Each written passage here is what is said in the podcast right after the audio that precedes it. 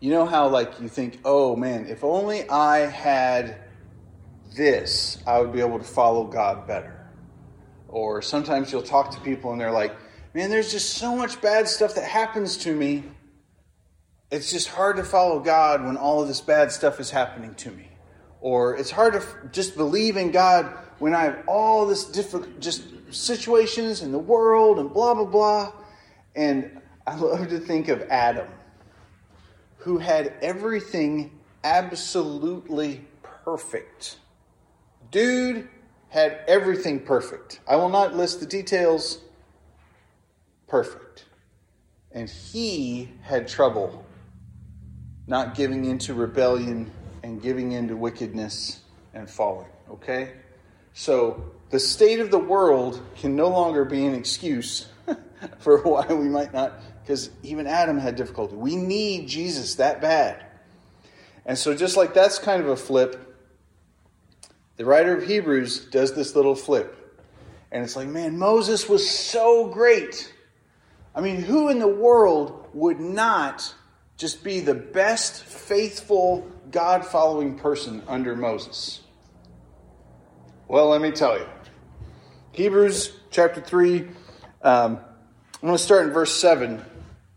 Therefore, as the Holy Spirit says, Today, if you hear his voice, do not harden your hearts as in the rebellion on the day of testing in the wilderness, when your fathers put me to the test and saw my works for 40 years.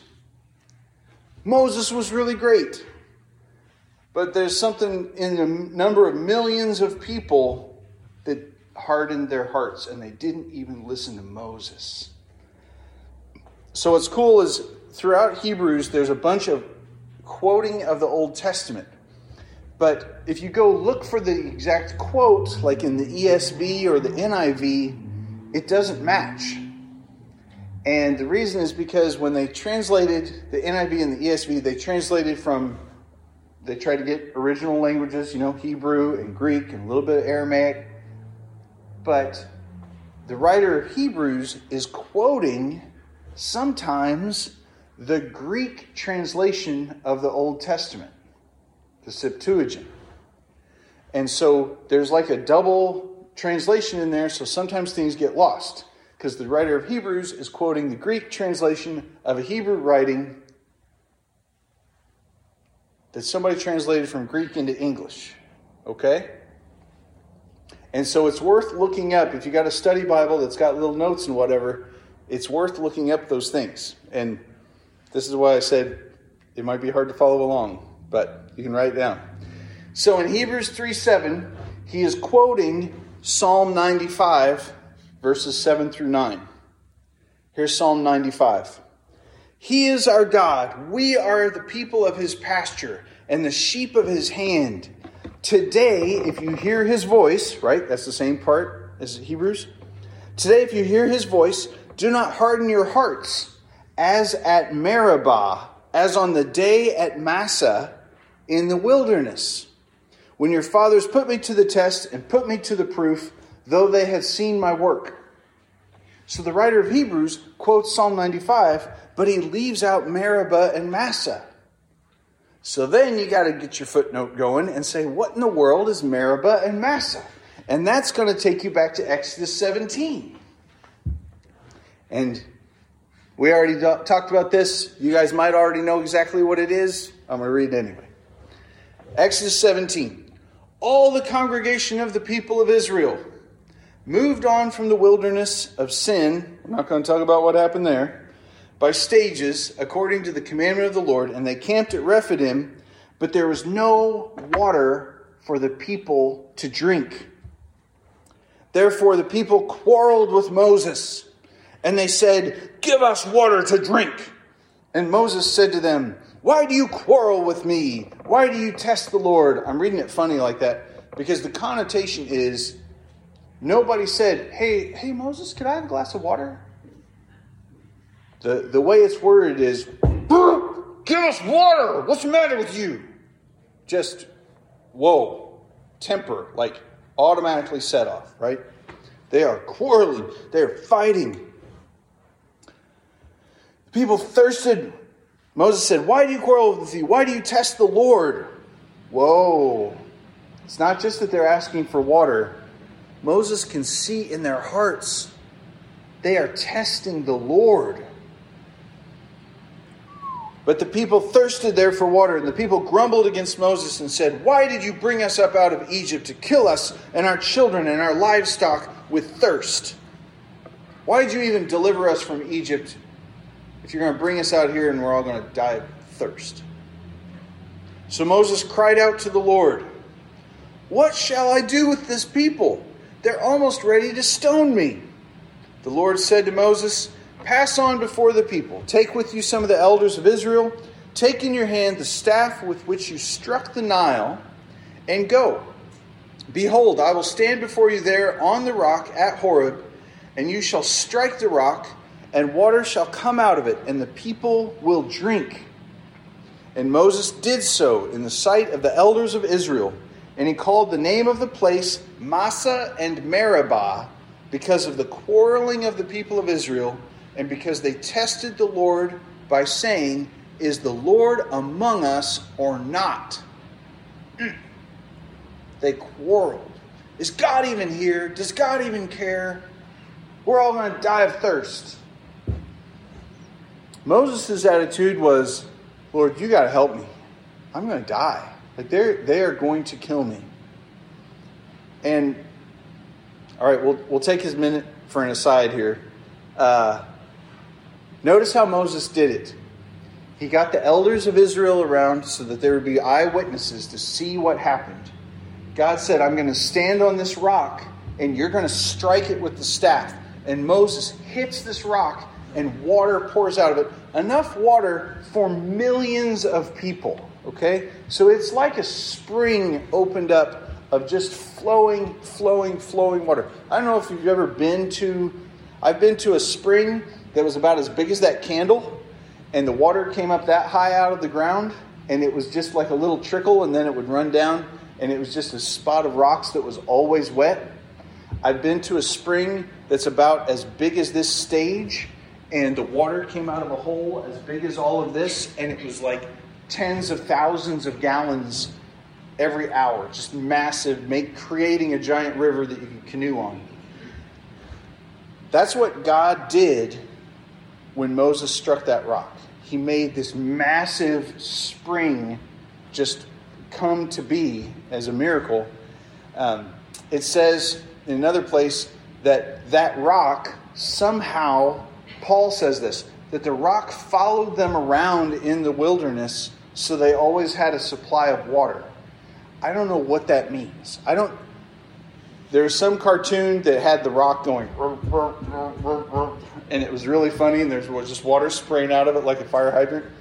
Um, if it meant that the, the stream that came out of that rock flowed enough of a river that wherever they went for 40 years, the, the river flowed that way, right? That's a little bit more uh, conceivable explanation. The second time Moses is told to touch the rock and he's mad at the people and he strikes it. And God says, You will not enter the promised land. Because, as Paul explains, that rock with river living water flowing out of it was a symbol of Jesus. And the first time Jesus comes, he is struck, and the second time, he is touched. Right? He is honored, he is exalted, he is venerated. Okay? So, all of this, even, it's awesome to, to know this in the context of the whole Bible. All right, sidetrack off, back on the main road. The people grumbled. I should just rub this in some more. They wanted water. They were thirsty. Isn't that just a completely normal understandable need, right? Especially if you're in the desert. You want water. But they didn't just want water. Along with their thirst came a belief that God wasn't caring for them.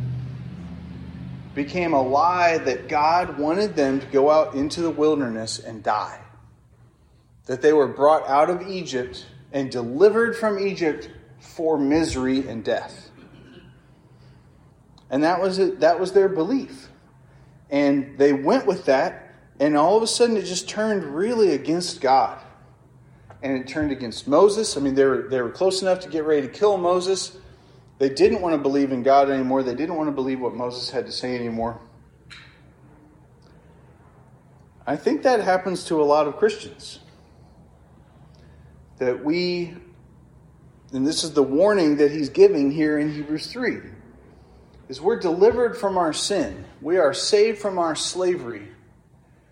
And then we get some other beliefs about God. You know, God, He doesn't want me to steal hubcaps because He wants me to live a righteous life.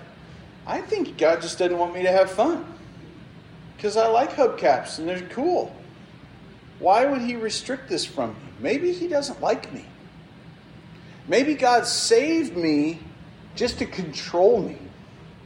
And now I don't even get to do fun or enjoyable things, right? That's a lie. God saved you, it says it numerous places, not because of any great thing you did, but because He delighted in you. He is so happy about you, and He loves to save you. And anything that He's going to restrict you from or keep you away from is because He loves you and cares about you a lot. So, what if you are thirsty? I mean, for real, they're in a desert, there's no water. It's completely understandable. We have things that we need, and God knows that we need those things. And so there is a right way to ask God, hey, we're in the desert and there's no water. What are we doing? That's not the right way. Let's look at Abraham. Abraham in Genesis 18. You know the story? These three beings, people, angels, we don't know. These three guys show up to Abraham and they're on their way to Sodom and they're going to destroy the whole city and everybody in it, all the kittens, everything. And Abraham, this is in 1823, Abraham says, Will you indeed swipe, sweep away the righteous and the wicked? Suppose there are 50 righteous people in the city. Will you then sweep away the place and not spare it for 50 righteous who are in it? So, what is Abraham doing here that's different than the people in the wilderness asking God for water, asking Moses for water? Who is in charge? Abraham is still acknowledging God is in charge. God, you have a plan. You guys have a plan for Sodom, but in your plan, if you found 50 people that were righteous, would you spare the city? Versus, you only brought us out of Egypt to kill us. Where's our water? Who's in charge there? we are, and we want our water right now. Dag nabbit. Submit to me, God, and give me what I want. That's what they're saying. Abraham is saying, I will submit to your plan. What if your plan included 50 righteous people? Would that change your plan? And you know what happens?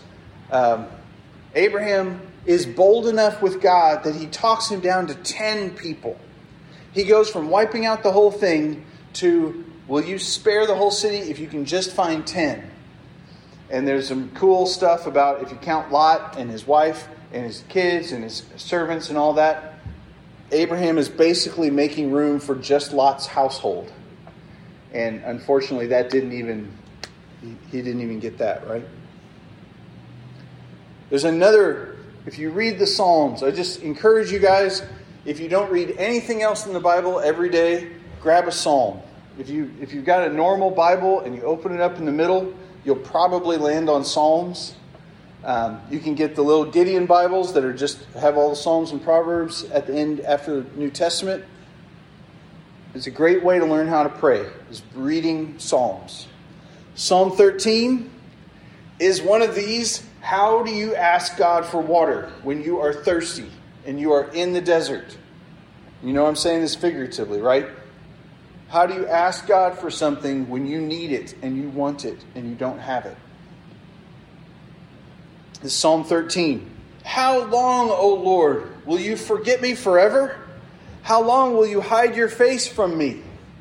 So, this kind of sounds like the people in the wilderness talking to Moses, right? They're getting a little extreme. God, you have forgotten me forever.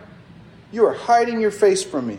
How long must I take counsel in my soul and have sorrow in my heart all the day? How long shall my enemy be exalted over me? My enemy is winning, Lord. Consider and answer me, O Lord. My God, light up my eyes, lest I sleep the sleep of death.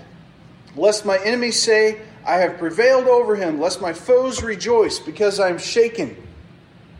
So now you can tell there's a little bit of the heart coming out. God, answer me because my enemies are winning. Answer our prayer for Qatar because people are winning against your church in Qatar. Answer my prayer for my need in Evansville because evil is gaining power and you, it's making you look bad, right? It's not just about me. It's not just about the person praying the psalm. They're saying, God, your enemies are advancing. But I have trusted in your steadfast love. My heart will rejoice in your salvation. I will sing to the Lord because he has dealt bountifully with me.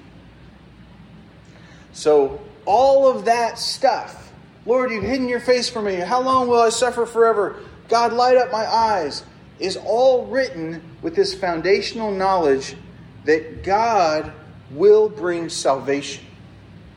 God will save, He will rescue. My heart will rejoice in your salvation. Not only do I know God is going to save me from this, but I also know I'm going to rejoice in it when it happens. And so, with that, all of a sudden, I have a believing heart. I'm not rebelling. I don't have a lie in me that says God must hate me to put me through all of this.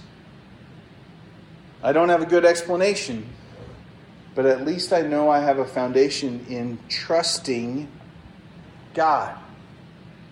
I have trusted in your steadfast love.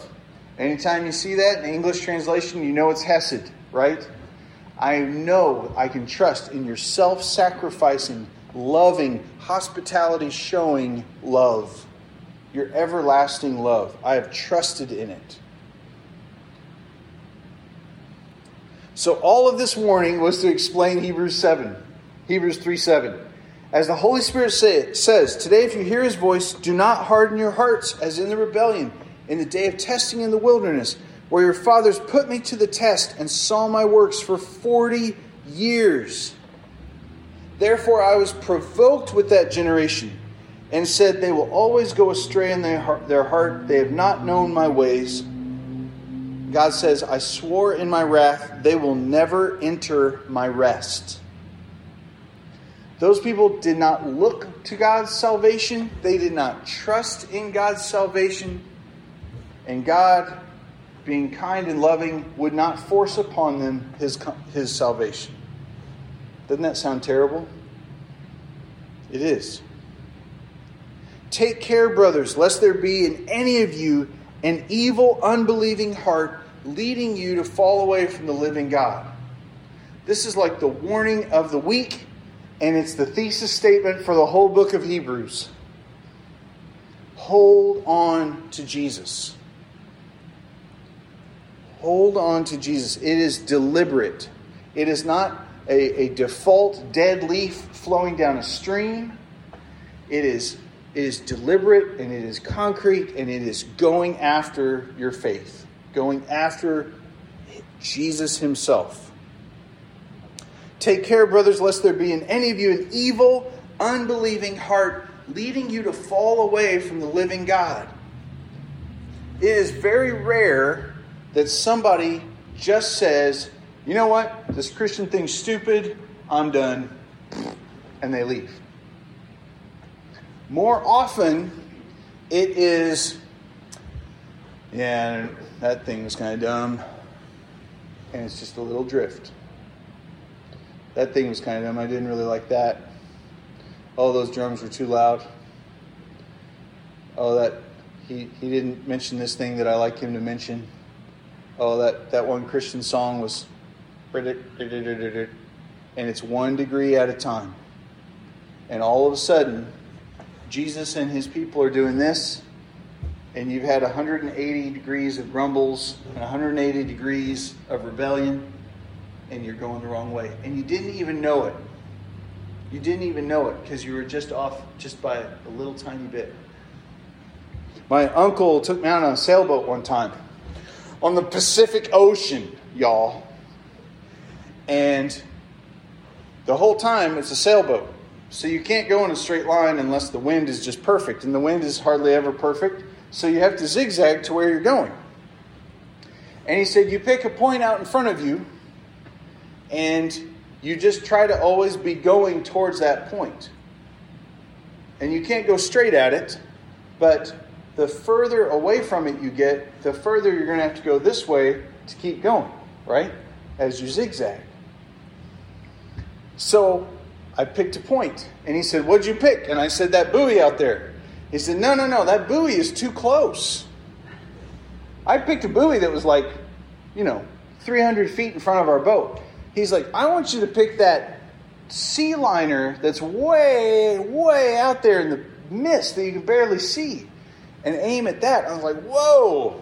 I was in eighth grade, I didn't know anything. But now, here we are, you guys, right? If my, what's the warning? An evil, unbelieving heart. If I am focused on this thing that's right in front of me right out here and it doesn't go the way I want, and I am mad at God because I didn't get what I wanted, it's easy for me to go off track. If I look at Jesus, the author and the perfecter of my faith, that's going to be mentioned later in Hebrews, and I look at him coming with his salvation, and man, his salvation might not come for a long time in this situation or that situation, in this circumstance or in this culture, but I'm going to continue towards him. I'm less likely to make those little turns off, right? I heard, I heard a really a really good way to explain this um, is in terms of desires demands and our rights. And Psalm 37 4 says, Delight yourself in the Lord, and he will give you the desires of your heart. If I am delighted in the Lord, he will give me my desires. Okay, so let's do a little gymnastics with that. Does that mean, back to the Sears Wish book, if I delight myself in the Lord, I am going to get everything in the Sears wish book that I ever wanted and that I drew with my. I'm seriously, my grandma would give me the Sears wish book and hand me a marker. And I, it wasn't until I got older, it was like, you get one. You get one thing. I'd just tear that thing up. I would circle. I, I had to make sure every page had a circle on it in case my grandma opened that up and that was the one page she opened it to and nothing was circled. I might not get anything. That is not what Psalm 37 4 means. Delight yourself in the Lord, and He will give you your desires. He will give you things to want. And I am so much more thankful for that than actually getting everything in the Sears Wish Book, right? I can get riches, I can get junk. I got a whole basement full of stuff I don't need and it doesn't do me any good. It does not bring me happiness. But when God gives me desires, when God gives me what to want, and then what's really funny is when God gives you what to want, sometimes, most of the time, it's going to be something that you will not ever get until the day of salvation comes. And so he puts in you more, even more a longing and a desire and a drive. And as you go after that, you're delighted in him. It's a circular thing. It's crazy. You delight yourself in the Lord, He gives you the desires of your heart. The desires of your heart become Him, and you get Him, and you're delighted in Him. And what does He do? He gives you the desires of your heart. But sometimes a desire turns into a demand. I want water. And the demand is just a little bit different because demands have ultimatums. I need this or else. Give me what's, and they come with judgments. What's the matter with you that I don't have this? Yikes. Because there's a lie in there, right? If we had that believing, that tender believing heart, God loves me so much God cares about me so dearly. He is so close to me and so loving. This thing that I desire, I know He's either going to give it to me or He's bringing me deeper into salvation by not giving it to me. Wow. But when I turn it into a demand, I let a little lie come in. God, are you mad at me because of this? Because I'm not getting what I want. And I might even say I'm not getting what I need because, by golly, did those people need water in the wilderness, in the desert? Yes, they did. But what an opportunity it would have been for somebody to go sit down with Moses and say, So, Moses, you like turned the whole Nile River into blood. You parted the Red Sea. You, God killed the firstborn of all of Egypt. We're in the desert and there's no water. How are we going to live? What is God going to do? Can, can you just imagine how that would have played out? So God gets the elders and they all go before God and they say, God, thank you so much for rescuing us from Egypt.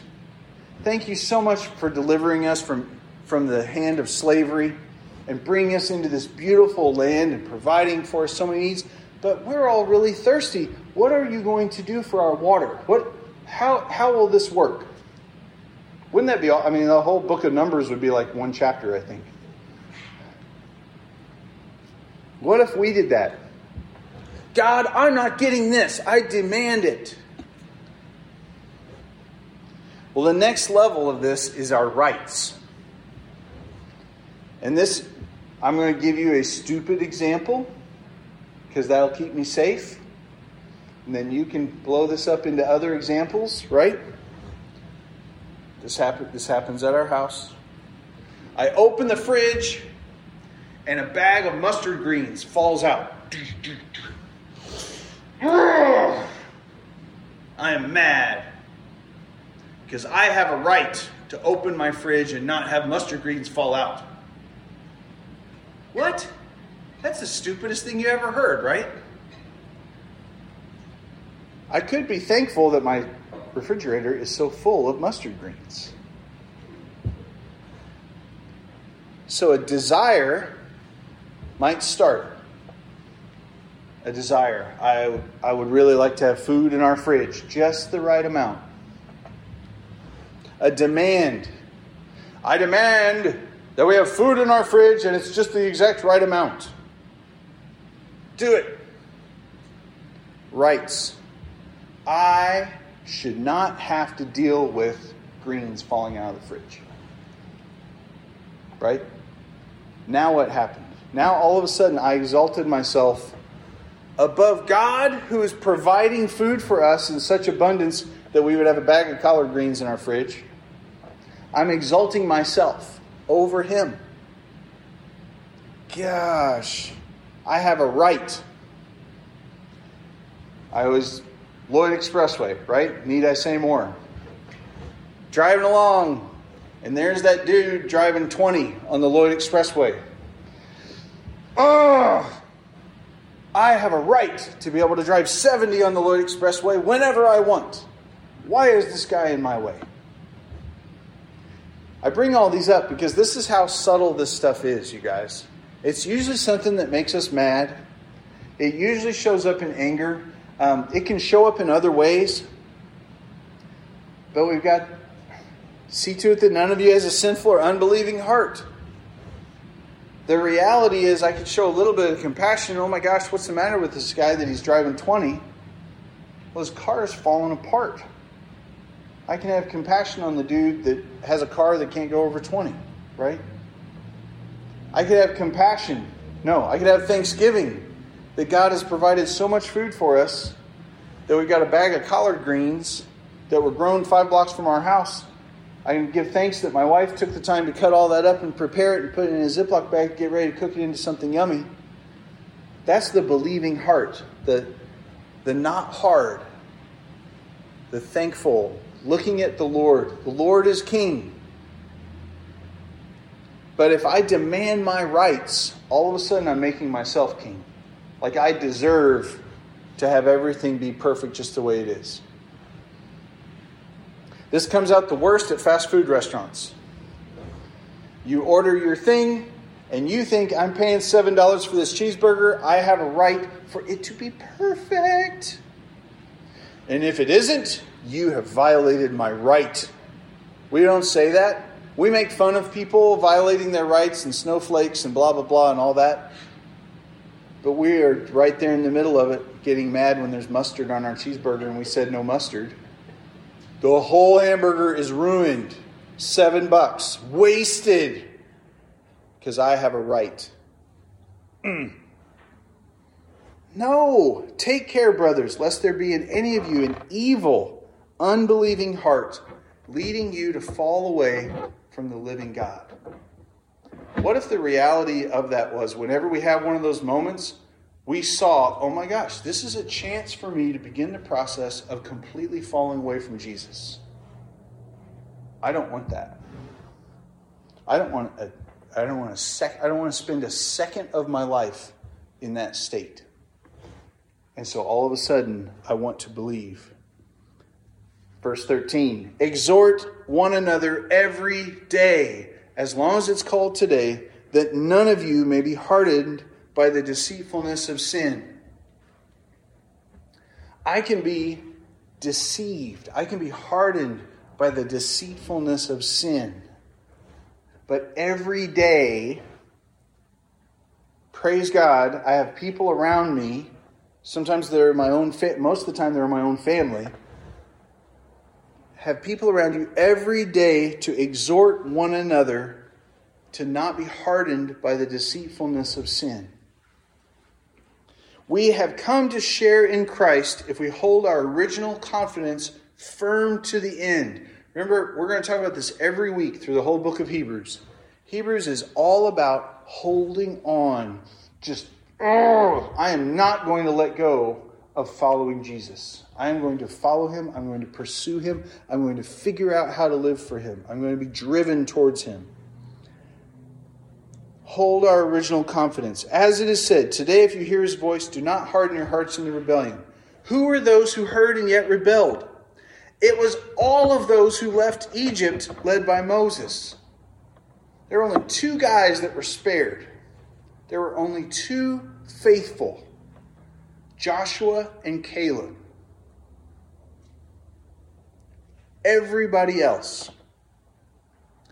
With whom was he provoked for 40 years? Was it not with those who sinned, whose bodies fell in the wilderness?